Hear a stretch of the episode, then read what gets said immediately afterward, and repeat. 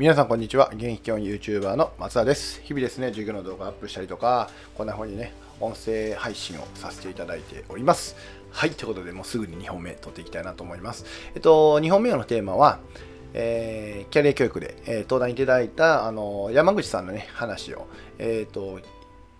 もうちょっと具体的にね、やっていきたいなと思っております。あの、1本目の方はね、ほんまに僕の思いみたいなものを、えー、配信してますので、もしよかったらですね、えー、書いてもらって、そのストーリー聞いてもらってから、この内容の話ね、して、えー、いけたらなとも思ってますので、もしよかったら、1本目の方も、えー、205番目かな、205番目の方も聞いていただけたらなと思います。よろしくお願いします。では、本題に入る前にお知らせを2つさせてください。煙突町の寺子屋っていうグループをやっております。えー、大人も子供も学べる、そんなグループとしてですね、英語で歌ったりとか、ゲストティーチャーに来ていただいたりとか、えー、あと一ね、一つのテーマを振り返りしたりとかしていますので、もしよかったら参加してみてください。えっ、ー、と、Facebook アカウントが必要になりますので、よろしくお願いします。もう一つが、教育改革実践家の藤原和弘先生の朝礼がね、YouTube にあるんですけども、えー、そちらの方をアーカイブでね、リンえー、アプリに、えー、落としておりますので、アプリにし、落とすおかしいな、アプリにしておりますので、あの勝手にさせていただきます。あの、藤原先生の許可はね、もちろんいただいている状態でやっておりますので、えもしよかったらですね、え使ってみてください。えっ、と、これも概要欄にリンク貼っておりまして、えっと、なんて言うんですかね、ホーム画面に追加か押してもらうとあのアプリみたいに使えますのでよろしくお願いします。あのカテゴリーは消してるんでねあの非常に見やすいしまとまってるかなとは思ってます自分的にはね。なんでもしよかったらさん、えー、使ってみてください。はい、ということで今日の本題ですけど、えっと、山口さんとのねキャリア教育の話で、えっと、僕がね実はいらしたのが、え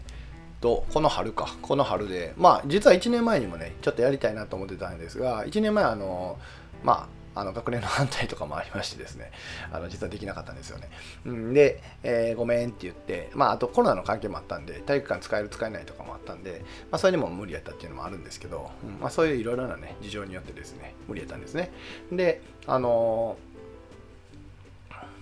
まあ、いざやってみて、えっと、僕がオファーしたのがですね、えっと、生き方、やっぱり生き方とか働き方で、えっと人人生をねやっぱより良くしていくために必要なので最終僕は自分の選択肢、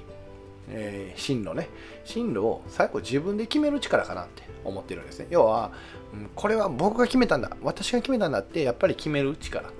これが親とか周りの先生に流されてとかじゃなくて自分で決めたんだよってやっぱり自信持って言える。そういう力って必要だよねっていう話をしてて。でそんなことをなんか伝えられたらなっていうことをまあ、依頼させてもらってて。でえっ、ー、とまあ話してくれたんですけど最終ねあのやっぱり何を語ってくれたかって山口くん自身の、えー、ストーリー。これすごく語ってくれたんですね。あんまりね、中身言いすぎると山口君にこれ聞かれてるわけじゃないんやけど、えっ、ー、と、僕も恥ずかしいし嫌やなと思って 嫌やろうなっていう想像もするんで、あんまり喋らないんですけど、やっぱりまあ、あの建築系でね、建築ビジュアライゼーションっていうのね、えー、してて、もうよかったら本当に調べてみてください。あの、建築ビジュアライゼーションスペースってやると、実は1人しか出てこないですよ。だこれ僕すげえなと思っててあの Google 先生の第一早期って言ったら変ですけどあのね検索窓に要は自分の名前が入ってくるっていう言うたらそのその一つの分野の何ほんまにトップに立ててるっていう状態が僕すげえなと思ってじゃあそこに至るまでにどういうストーリーを歩んでたかっていうのをすごくね喋ってくれたんですね。で僕はまあまあ、あのー、20代の頃にいろんな話してるので知ってる部分と知らない部分。でもやっぱり最近のことで言うと知ってる部分っていうのがすごく多かったんですけどやっぱりいろんなね紆余曲折があって、えーと、そういうね建築ビジュアライゼーションの世界にいるんだなっていうのがすごく伝わる話でしたしやっぱり人のストーリーって惹かれますよね。あのー、めっちゃ大事なことやと思ってるんですけど自分一人のストーリーやったらあの N イコール1で母数1なんですよ。だそれが本を読んで学んだりとか実際に人に会ったりとか、えー、その人のね追体験をしたりとかまあもちろん話を聞いたりとかこの今回の職業話で言っても、まあ、言ったら山口君のストーリーっていうのをみんながね、えー、体感することができるっていう感じで、まあ、人のストーリーっていうのを知るっていうのはすごく大事なことだなっていうのは改めて感じました。なのでねあのー、それは一つ子供たちにすごく良かったかなと思うしやっぱり最後にねうん。じゃあ進路どうやって決めたらいいねんっていうところで最後ノリって言ってくれたんですよね。それめちゃめちゃ僕大事やなと思ってて要はやっぱり人生って何が起こるかわからないしきっと、まあ、中学生の時の山口君はそういうことをしてると思ってなかったしまさか僕もね中学生の時って僕スポーツトレーナー目指してたんで、えっと、教師になるとは思ってなかったんですね、うん、けどじゃあいざね大学に行こうとした時に。えー、じゃあ大学からあ大学に行こうとした時もそうやな。大学に行こうとした時に僕はえっ、ー、と教育大学をまあ合格してたんですけどいや今ここで先生になるのを決めるのはちょっとなって思った自分がおったので今関西大学の方にね、えー、進学する形でまあ要はね変なやつじゃないですか。国公立蹴ってきたんですよ僕、うん、むっちゃやばい人でしょ、うん、なんか、うん、そんなやつなんですよ僕。で結局教員ね結局しかも教員になるんですよ。なんかおもろいやつやなって自分自身も思うんですけどでもそこって何で決めたんって最後ノリなんですよ。要はうーん今ここで教師になるのほんまに決めるか？みたいな。いろいろ選択肢考えるじゃないですか。いやここの大学行ったら多分教員になることになると。ね。でもまあ、今言ったかね、僕が行った関西大学やったら、まあ、機械工学科なんで、え、機械系のメーカーに行くこともできるし、そうやって教員もね、教員養成の単位さえ取っておけばなれるし、まあ、2つの選択肢があると。まあ、もちろん、別にエンジニアじゃなくても、他のね、営業職かもしれないし、まあ、言うたら、他のこともあり得るし、っていう、なんかそんな選択肢を見せまった時に、僕今じゃないなと思ったんですよね。いや、ここ最後ノリなんですよ。っていうのを、やっぱり自分も感じてるから、最後はこの心躍る方と言ったら変ですけど自分の心が動く方を選択しようねっていうのをやっぱり山口君が言った時にすっげえ納得してただそこで終わったらダメでじゃあそのノリをノリで終わらせないために、えー、要は、えー、苦労しないといけない行動をねやっぱし続けないといけないよって。そこは僕もすごく同意で、えー、僕もねなんだかんだそうやって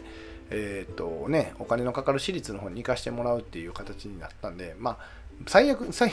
結局ね、僕が払ったんですけど、でも僕はだから、じゃあ僕は特待生で居続けないとなっていう自分の中ではね、あったんで、まあ僕は特待生であり続けて、ね、4年間、まあ、何本ぐらいもらえた ?200 万円ぐらいか ?200 万円ぐらいは大学からね、もらったし、うん、あの、やっぱりそういうのは、うん、必要な責任じゃないですか。だって教育大学行くんやったら年間50万円ぐらい済むのに、まあ、僕のところは多分160万ぐらいかかったんですよ1年間でじゃあせめてね、えーと、少しでも学費を浮かせるためにはそうやってね、まあ、年間50万円ぐらいだったかなもらえたんですよ。特待生になったら。なんでその特待生にならないとなっていうのはあったから僕は特待生であり続けたし、うん、で そこでもねまああるんですよ。いろいろ。ね選択肢ほんま選択めっちゃ迫られますよほんまに。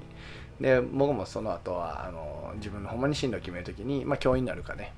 えー、っと何？えー、っとメーカーの方で。しかも僕あの、まあ、特待生なんで内部推薦もらえるあの位置におったんで、まあ、某ね自動車メーカーの方にあの世界で一番のね自動車メーカーの方の僕内部推薦もらえる立場におったんですけどそれも決定。で自慢っすねこれ。自慢っすね僕。で、まあ、大学教授からは僕はあのまあ、これも特待生なんでね。特待生なんで、まあ、成績優秀なんで、まあ、あの教授からはもう大学院行って、えーと、それこそ教授になる道もあるよみたいな。教授もね大学で授業教えるから、まあ、教えることには変わりないよとか言われたんですけど、うん、決定 興味ないって言って決定で結局ねこれに今至ってるんですよ。やばいな。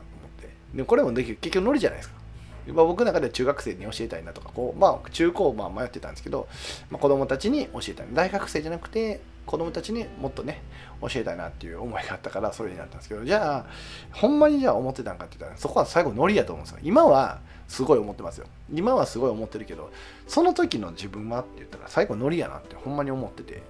ただそのノリをノリで終わらせないための行動は僕もやってたなっていうのはすごく山口君の話聞いて思い出したので、ね、今なんか自分のストーリーも語っちゃいましたけどほんまに大事だと思います、うん、だからほんまに心動く方に子供たちも進路選択をしてほしいな。そんな風にあの感じたしそれをまあね200人いてるあの子供たちの中で何人が受け取ってくれたかなっていうのはすごく僕は、うん、そういう意味ではワクワク来年のね進路選択ワクワクしたいなっていうふうに思いました、本当にあのこんなところで言うのもまあもちろん直接伝えてるんですけどほんまにめちゃめちゃ面白かった、えー、1時間の授業やったかなっ